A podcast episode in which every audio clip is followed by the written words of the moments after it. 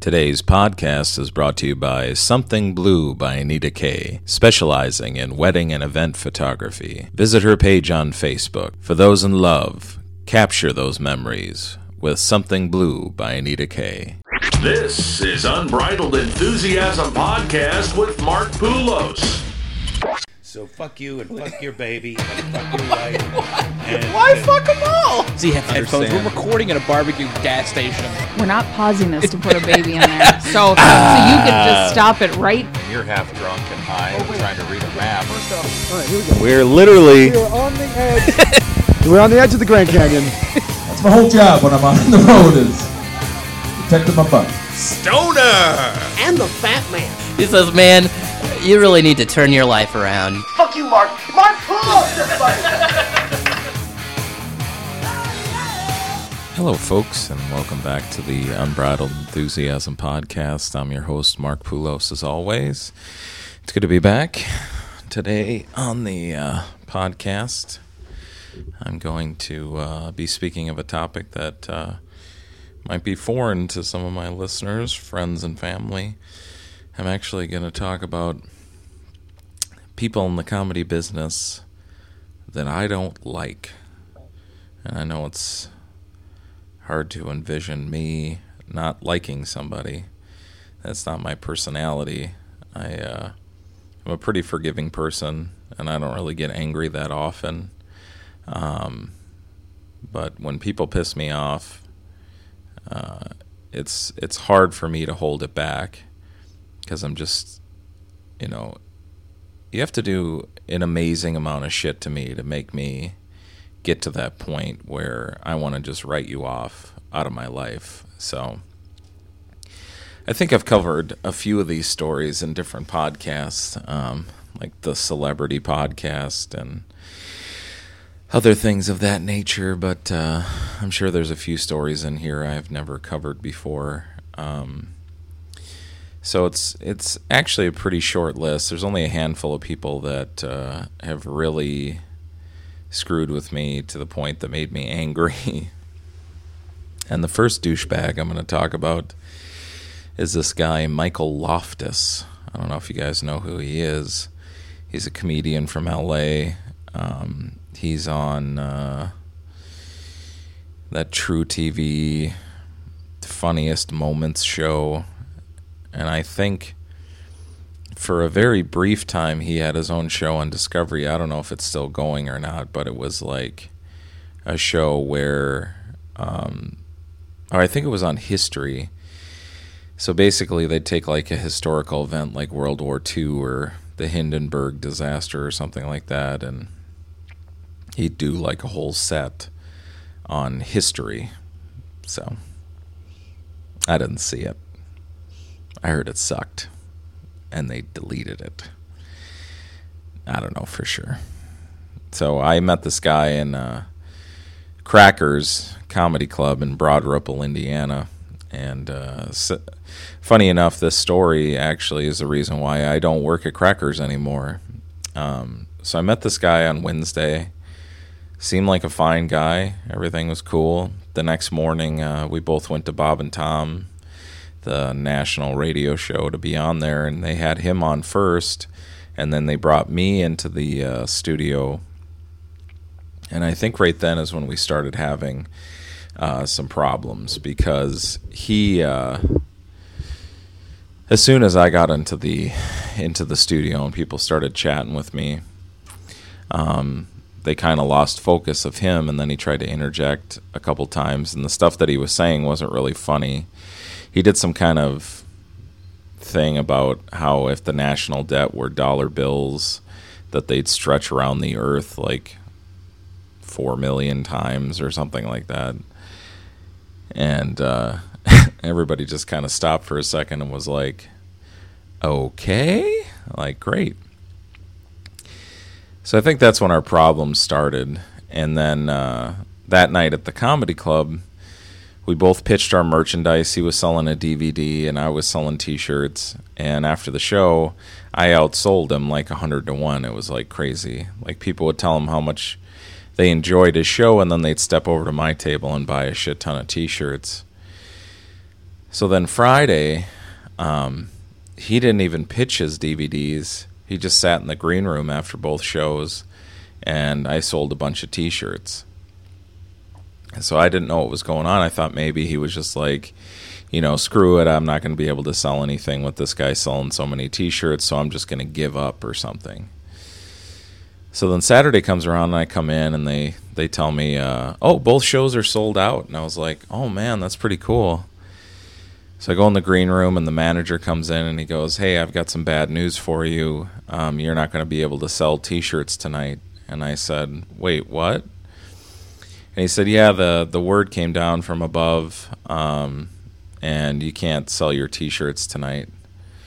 And I was like, who said that? And he goes, well, I'm not to get into that, but uh, you can't sell your T-shirts. So I was like, obviously fucking pissed off because the amount of money I was making for featuring at that club was like three or four hundred dollars. So selling T-shirts was pretty much the only way I was to make my bills. So this guy comes in, this Michael Loftus guy, and he's bebopping and scatting in the green room, and I'm just sitting there like ready to put my fist through the lamp. And he's like, "Whoa, buddy, you look uh, you look kind of upset. What's going on?" And I said, "Well, I was just told that I can't sell my T-shirts." And he goes, "Yeah, well, I got to make my money too." Beat up, up, up, up, and then he walked out of the green room, and I was like, "What a fucking dick!" Like he was the one that said I can't do this. So I went to the uh, the the owner and I was like, "Did you back this?" And she was like, "Well, yeah, he's the headliner, so he can do whatever he wants." And I was like, at the time, my dad was sick, and like uh, I wasn't touring as much, and this was like my one weekend in the month to like make my money to pay my bills. So I told her that, and she was like, you know, and she's kind of a uh, I don't want to say any bad words, but she's a real mitch. Um, and she goes, ah, we've all got a sad story, don't we? And I was like, oh, God. So I came back out and I didn't want to have anything to do with him. He kept trying to like buddy up to me and I kept walking away from him and he kept buddying up to me. And then finally he was like, Why are you so upset? And I was like, I don't understand how you don't understand why I'm so upset. And then I laid out my whole story to him and he was like, "Well, we'll we'll see how early show goes, and maybe you can sell late show." And I go, "It doesn't matter." I go, "If I don't get to sell early show Saturday, like the week is kind of a waste as far as merchandising goes because Saturday early show it's always sold out or close to sold out, and those are the people that have they're going out money in their pockets. So I just kind of left early, and then." Uh, I sent him an email on Facebook basically calling him a douchebag, and then I blocked him. So he's one Nimrod. If I see out on the road, I, I steer clear of because uh, I don't really have any interest in, in dealing with him anymore. Early on in my career, I don't know if I told this story before, but um, so I got booked through uh, Comedy Zone to do a weekend in Fayetteville, Arkansas it was like the furthest I'd ever driven away from home to do stand up, so it was kind of a big deal. And it was Arkansas, and of course I'd never been to Arkansas before, so I had all these kind of conceptual ideas of what Arkansas is and the backwoods and everything, and thinking like my silly Minnesota comedy isn't going to work down there. So I get a call from a guy a couple days before the trip, and his name was Artie Fletcher, and he lived out in New York, and he was the headliner and uh, he starts kind of BSing me with all this shit that he's got like uh, a sponsorship deal through Smirnoff, and they actually pay for all of ex- his expenses. He's got this Smirnoff credit card that he just puts everything on, and then they pay it off, and it's a pretty sweet deal and all this shit. And you know, he's like, if you come pick me up at the airport, and then at the end of the week, if you could drive me from Fayetteville to Little Rock um, I'll cover all the gas and all your expenses, all your meals and everything on this credit card. So I was like, wow, what a fucking sweet deal. And if you don't know, Fayetteville to Little Rock's like three and a half hours. So that's a pretty big undertaking to drive him to Little Rock. So I get to Fayetteville and, and I wait for the plane to come in and I pick him up. And his first words he gets in the car is he goes, Man, I feel so bad, but I forgot the credit card, so we're going to have to split everything 50 50. And if there was a camera on my face, uh, that would have been a priceless picture because I was fucking dumbfounded. And still, I was giving him the benefit of doubt. Like, maybe he did forget it. You know, well, shit happens, you know. So we go and do the week, and uh, it's getting towards the end of the weekend. And in my head, I'm like, well, he doesn't have the credit card, and I can't afford to drive him to Little Rock, so I just assumed he'd made other plans. So he starts talking Saturday night about uh, what time we want to leave for Little Rock on Sunday, and I was like, I can't drive you to Little Rock. And he just starts flipping out on me. He's like, I've got no other way to get there. What the hell, man? And I go, Well, what do you want me to do? Like, you know, he was a named act from New York. He was probably making like twelve hundred bucks for the weekend. I was getting three hundred and twenty-five dollars for featuring there, and I wasn't selling anything at the time, so that was my the only money. And I said, "Well, are you going to pay for the gas to Little Rock and my gas back from Little Rock?" And he's like, "Yeah, who do you think I am? Of course I'll pay for that." And I'm like, "All right." So then he's on the ride. He's he called both clubs and he got me guest spots at both clubs. So I was like, well, that's kind of cool. So then we got to the city and we got to his hotel room, and uh, we stayed the fir- we stayed the one night in his hotel room because it was Sunday, and then there wasn't going to be any shows at the club until Monday night. It was both the open mic nights, at, or it was like Monday was the open mic night at the Funny Bone, and then Tuesday was the open mic night at the Looney Bin down there. So I I got to do both sets. So Tuesday I was about to leave, and he still hadn't given me any money for anything. Like I paid for everything. I mean, he paid for his own food, but I paid for all the gas and everything. So I was like, well, I guess I'm gonna head out. And he goes, "Oh yeah, man, it was a pleasure working with you. Take care." And I go, "You want to give me my money?" And he's like, "Oh, what's that? What's what money?" And I was like, "Oh, you piece of shit." I'm like, "You know exactly what fucking money I'm talking about." And he's like, "Oh, oh, oh yeah, yeah, for the gas, right?" And I go, "Yeah, for the fucking gas." And he goes, "Man, why are you pissed off?" And I go, just give me my money so I can get out of here. And just to give you a little background on this guy, like staying in a hotel room with him was like the grossest thing I've ever had to do. Like he laid around in his underwear and like just chain smoked cigarettes and like drank Mountain Dews and and just like bag after bag of fast food laying all over his bed. I'm just like, get me the fuck out of here. So he's like, uh, how much money are we talking here? And I'm like, I go, the gas uh, so far has been uh, $120. And he goes, You want me to give you $120? I go, If you get anywhere in the ballpark, I don't fucking care. I'm like, Just give me something. So this fucking guy gives me $80 and he was asking for change. And I was like, Fuck off. And I left.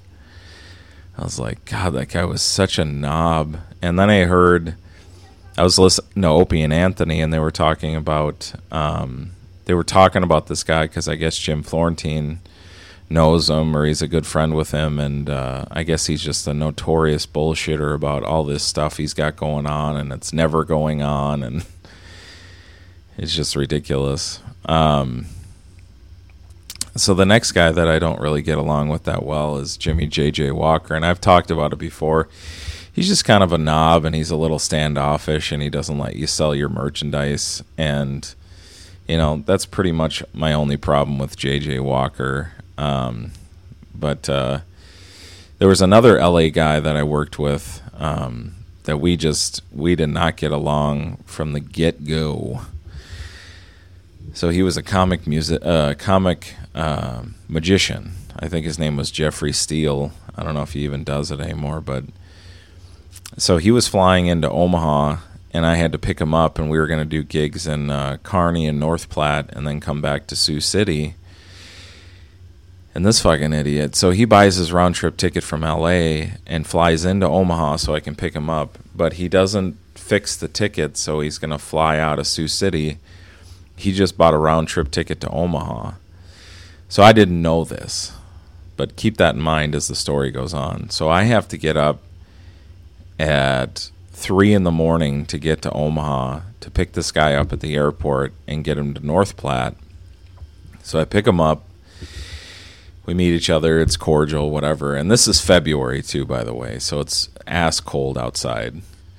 So he gets in the car and we start driving, and we get about an hour outside of Omaha. And I fall asleep while I'm driving. And he wakes me up and he's like, Whoa, dude, are you all right? And I was like, Oh my God, I'm so tired. I'm like, Is there any way that you can take over driving for like an hour or two so I can get a cat nap? And he's like, Oh, yeah, man, absolutely, no problem. So at this time, I'm driving uh, my Hyundai Hyundai uh, um, uh, Accent hatchback. So it's just a piece of shit car, and uh, so I conk out in the passenger seat, and I wake up, and this is what I wake up to. I wake up to the entire windshield frosted over, like you can't hardly ever see out the front windshield. Uh, the side windows are all frosted up, and we are fucking flying down the highway. And I kind of like shook the sleep off my eyes, and I looked at the speedometer, and he was doing 110 miles an hour in my Hyundai accent, and I was like, "Whoa, what are we doing here?" And he goes, "Oh, I thought I'd, uh, I thought I'd catch up on some time here," and I was like, "Pull over, I'm taking over." And he goes, Yeah, by the way, your windows are all fucked up. And I looked, and he had turned the defroster to just feet. And I said, Well, you've got this thing on just feet. And he goes, Yeah, my, my fucking feet are freezing. And I go, Well, you know, usually people will take safety over the coldness of their feet, but that's just me. So we pull over, switch seats, and I turn the defroster back on. And like 20 minutes later, he's like, Can I click this down back to the feet thing, man? I am freezing. And I go, No. I need it up there so it keeps the window defrosted so I can see where the fuck we're going. And he was like, Oh, all right, all right. So we do some of the gigs, and he was like a total knob the whole time. And when we'd go out to meals, like he wouldn't eat at any fast food restaurants. Like if it was mealtime, we had to go to a sit down restaurant like Chili's or Applebee's or Fridays or something like that. And at the time, like I was just a feature act. I didn't have that much money, and I'm like, I can't be paying like fourteen dollars a meal every time we sit down. Um, but he didn't have a car, so I had to drive him around everywhere. And he was like one of these fitness, like bodybuilder type of guys, so he had to eat like nine times a day. And I'm like, this is just fucking ridiculous. So we'd like sit down at Chili's or whatever, they hand him the menu, and he was this fucking guy, like, oh, I don't need that menu. I'm gonna tell you what I need, and you can just bring that to me. And the waitress's face every time was just priceless. I need two thinly grilled chicken breasts. I need some spinach. I need some that and that. I'm like, oh my god, dude, get me away from this fucking guy. So the caveat to the whole thing, the crowning moment of this entire trip with this knob knocker is Saturday night. We're getting finished up in Sioux City, and I said, uh, uh, I said, well, what what time do you need a? Or I said something like, "Oh, I'm sure the club is is taking care of getting you to the airport in the morning." I said it was a pleasure working with you, and he's like, "No, no, you're taking me to the airport." And I turn to the owner and I go, "Why am I taking him to the airport?" And he goes, "Well, he's flying out of Omaha, so I just figured you could drop him off on your way home." And I'm like, "Has anybody looked at a fucking map? Like Sioux City and Omaha is nowhere near on the way from Sioux City back to Minneapolis." And I tried to explain that to him, and was like, "Well, what is it like, 50 miles out of your way?" I'm like, "Yeah, it's fucking 50 miles out of my way. What the hell are you talking about?" So they, uh, I think they threw me like an extra 50 bucks to take him to the airport or something, but still.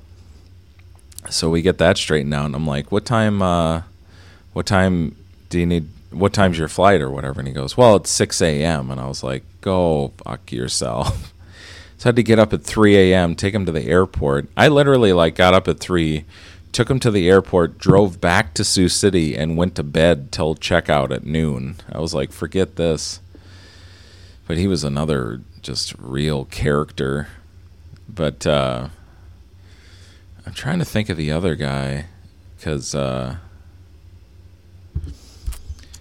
it was just like a real awkward situation with. Uh, because you know maybe it's just me, but a lot of my angst and anger towards other comedians comes out of the whole merchandising thing, and I think there's a lot of there's a lot of fighting and and and all that shit with selling stuff because you know people see how much like comedians see how much money there is to be made selling things after the show and sometimes you're just not a, as good of an idea maker as the next person or the other person's a better comedian or they have a a better catchy bit that people want to buy the shirt for or whatever.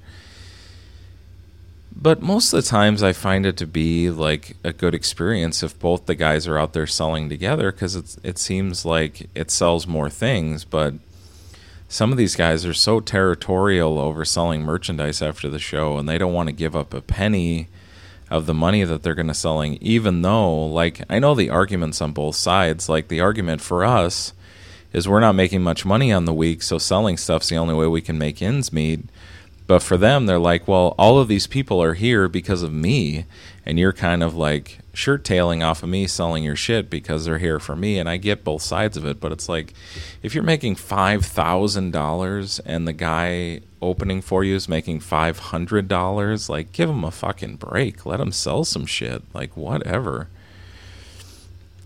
but uh, I'd say the most awkward scenarios are when uh, when you're staying in the same place, like a house or uh, an apartment or something that the comedy clubs put together, and there's like this butting of heads over merchandise, and you have to stay in the same condo together. That just it gets even worse. but uh, uh, I think lastly, I'll talk about. Um, you know, I say in the past, like she was the person that I have had the biggest problem with. And I don't think it's there anymore. You know, you'll see from the story, but uh, so obviously I'm talking about Lisa Lampanelli. And if you've heard this story before, I apologize for going through it again, but it's such a funny, long story that's got such a great beginning, middle, and end to it that it's it could possibly be my best like comedy story that I have. So I think it was back in like 2004 I got booked to do a club in uh, Rochester, New York, um, called Comics, and uh, I was opening for Lisa Lampanelli, and this was before she was really f- like people knew her, but they didn't know her like they know her now. So I showed up there and I saw her poster and I was like, oh, whatever. And at the time, I was playing funny songs on the guitar and I was selling funny shirts and all that shit. So I got to the club early, set my guitar up, did the sound check and everything, got my shirts on stage. And then I see this lady come in and she kind of looks like the lady on the poster, but it's like night and day. Like the poster was probably taken like 10 years ago and this lady does not look like the poster. So um, she's walking around putting flyers on all the tables, and I I didn't really take it upon myself to go introduce myself because I didn't want to interrupt her.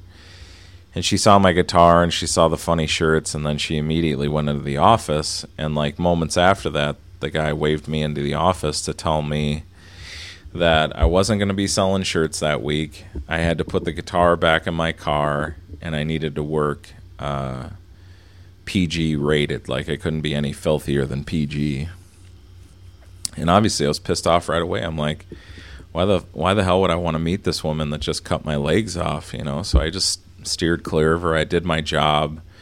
I wouldn't even watch her set and stuff. I was just like upset the whole time. So every show I was kind of overshadowing her because they had me going so clean, and uh, I I can still be really funny clean without the language or the uh, the sexual overtones or whatever. So it's kind of like a shocking dichotomy because like I would go up there and do my thing, and then she would go up there and she'd have a little trouble because she comes right out of the gate. Where's my ladies who like to suck black cock and suck the semen? And like, whoa, people were taken aback every time, and it would take her like 20 minutes to kind of get them going.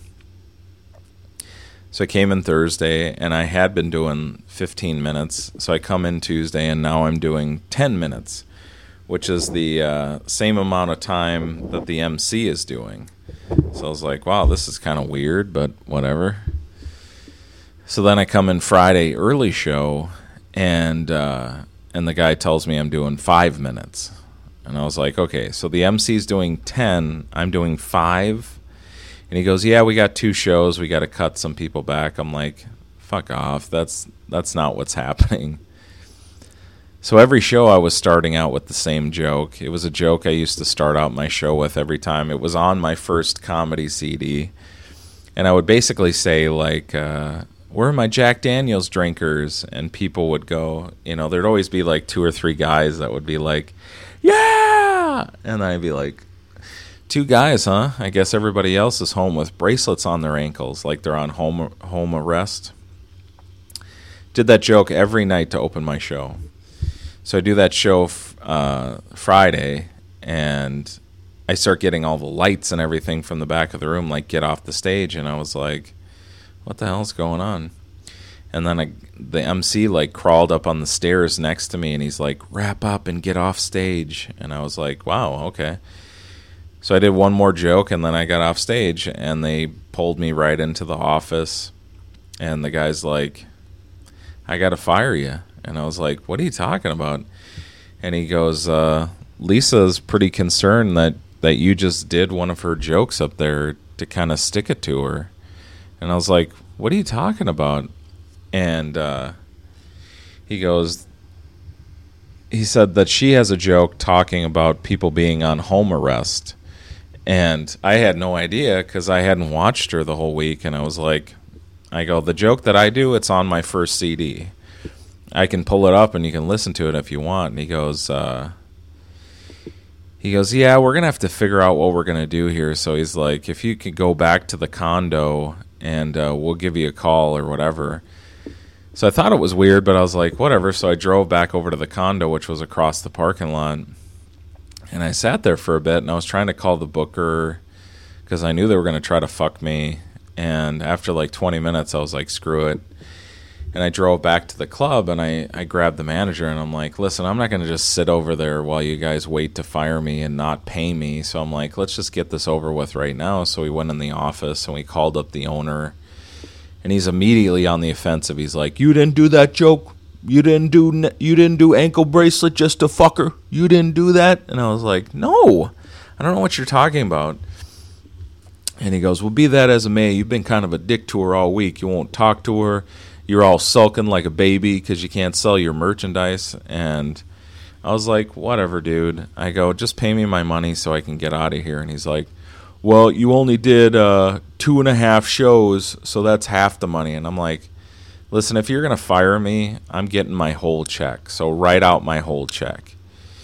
So they finally agreed me to give me my whole check, and then I asked the guy, I go, "Well, it was a nice meeting. I guess I'll never see you again." And he goes, "No, we love your comedy, and uh, we want to bring you back in three months with Jimmy Shubert." It kind of like blew my mind. I was like, "What the fuck?" So I came back a couple months later, and I opened for Jimmy Shubert, and they told him what had happened and uh, the same show I got fired the last time I came off stage, and he goes, "You're fired," and I said, "What?" And he goes, "You did a joke about unicorns, and unicorns are my shit." And I was like, "What?" It was all a joke, but it was kind of funny. But so for years, I would badmouth her about that situation because it was the only time that I've ever done stand-up comedy that I've been fired from a comedy club and it stuck with me because like since then I've never been fired from a gig and never got reprimanded or anything. I'm like it's just so stupid. So years later, I was working in Tucson, uh, opening for this guy. Uh, I think his name was uh, Eric Kelly or something. He was from Los Angeles. Very soft spoken, like kind of Steven Wrightish comedian so we got to the club that night in Tucson, the Laffs Comedy Club in Tucson, it's a rowdy place. They like their jokes loud, they like them animated, and they like them filthy. So this guy was like behind the eight ball from the beginning. Um, so we did the first show, and he walked like half the audience, and then we did the late show, and he walked almost the entire audience. So I went back to my room. I got a call early in the morning the next day, and the guy was like, uh, he goes, "We're gonna have to." fire Eric and we're going to make you the headliner. So I was like, wow, that's crazy. So then uh, went downstairs and went to the club and people were like congratulating me about getting this guy fired and I was like, no, I don't think it's that kind of situation. I'm don't congratulate me like I've been fired off of a week before and it's definitely not the best feeling. So I would I started telling them the Lisa Lampanelli story and they were all laughing. So a couple minutes later, the owner comes over to me and he goes, "Hey, buddy," he goes, "I hope you brought your A game tonight because Lisa Lampanelli's coming in to watch you." And everybody just burst out laughing, and he had kind of a confused face. And he goes, "What? What's the joke? Did I miss something here?" And I was like, "I go, you got to be kidding me! You didn't hear the story I just told?" And he goes, "No." So I tell him the story, and his eyes just keep getting wider and wider. And he goes, "Dude." He goes, I'm not fucking with you. He goes, she's in town doing something, and she just thought it would be cool to like come in and watch like a club show. And I told her who was headlining, and she said, "Oh, cool. I'll come in and see the show." And I was like, "God, this has got to be some kind of punked situation." So I did my set and it went really well. And I was out there selling my shit. And she came out with her, I think it was her fiance and a couple friends and she said, you know, I just I got to say, she goes, I don't usually like, you know, the standard road like club comic. I think they're kind of like you know, hacky and and not good writers. She's like, but I think that you are very funny and a very good writer, and I just wanted to tell you that. And in my brain, I was like seconds away from being like, "Do you remember me? Do you remember me? I was the guy you fired. You fucking crazy." But uh, like just before the words came out of my mouth, the owner of the club came over and started chatting her up about uh, possibly doing like some kind of special event show over the summer or something. So I just decided at that point, like, eh, I don't think it's worth it. You know, I got what I needed from her was like validation that she was kind of an idiot and made the wrong call years back, but you know it was kind of cool to have closure on that and and let it go. But uh, truthfully, like over the span of my career and the comedians that I've worked with, literally just had a handful of problems with a few people and sometimes it's just different personalities and especially when you have to spend like 10 to 12 hours in the car with somebody like you could do that with your wife or your children and you're ready to strangle them at the next rest area. So just imagine two two alpha personalities, you know, getting into the car together and driving 12 hours somewhere trying to one one up each other with their accomplishments and everything. By the time you get there, you know, they're either best friends or ready to uh, beat the shit out of each other at a flying J. So that's comedy though. That's comedy. I appreciate you guys still tuning into this podcast. I love doing it, so I'm going to keep doing it as long as the numbers are there. And uh, get it at iTunes, TuneIn, Stitcher, Podbean. It's everywhere. And uh, yeah, check out my website. Just updated new dates for the summer and fall. LargeDrunkMan.com. And tune in next time we talk about who knows.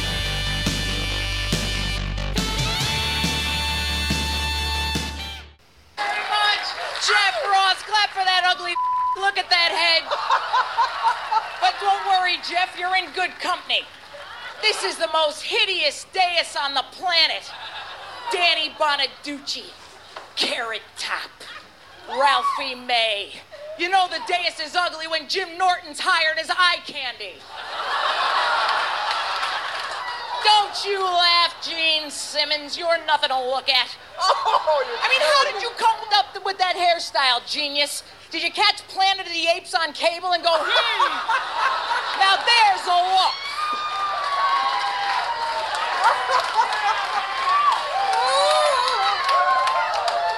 Don't you laugh, Carrot Top. You've got big muscles and a crappy act.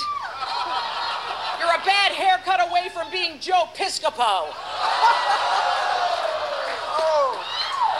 Ralphie May, you fat bastard. I'm very happy to report that Ralphie May just became the father of a beautiful baby girl. The two of them have a lot in common. Neither one of them can wipe their own ass. But enough about this colossal failure. Danny Bonaducci is here, Danny. He's the only person here who was in a good band.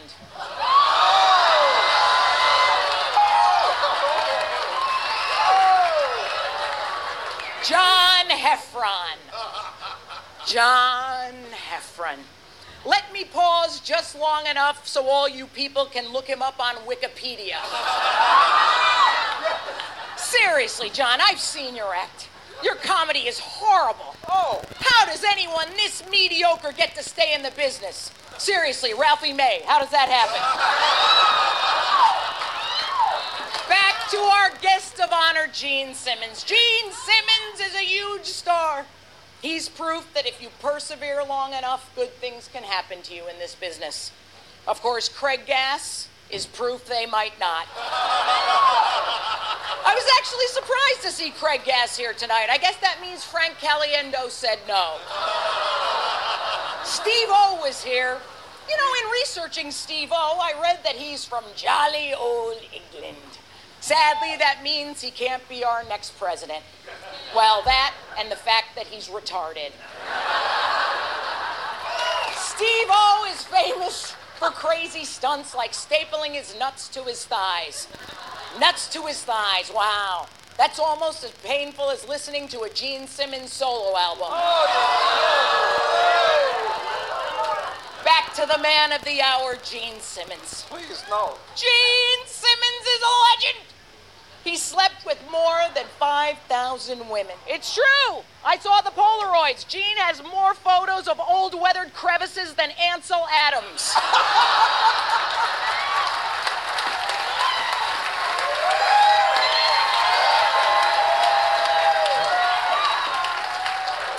I joke with Gene. Gene has written such brilliant lyrics as Plaster Caster, Grab a hold of me faster, and you're such a jewel in the rough, you want to show me your stuff. Wow. Thanks, Bono. In closing, Gene, I would like to thank you for letting me make fun of you today. I'd like to be sincere and say something from the heart. This is difficult because what do you call a man who is a true rock and roll icon? What do you call a man whose songs will live forever in the hearts of millions of fans? What do you call a man who has inspired countless young people to pursue their dream of making a difference in the world? You call that man John Lennon.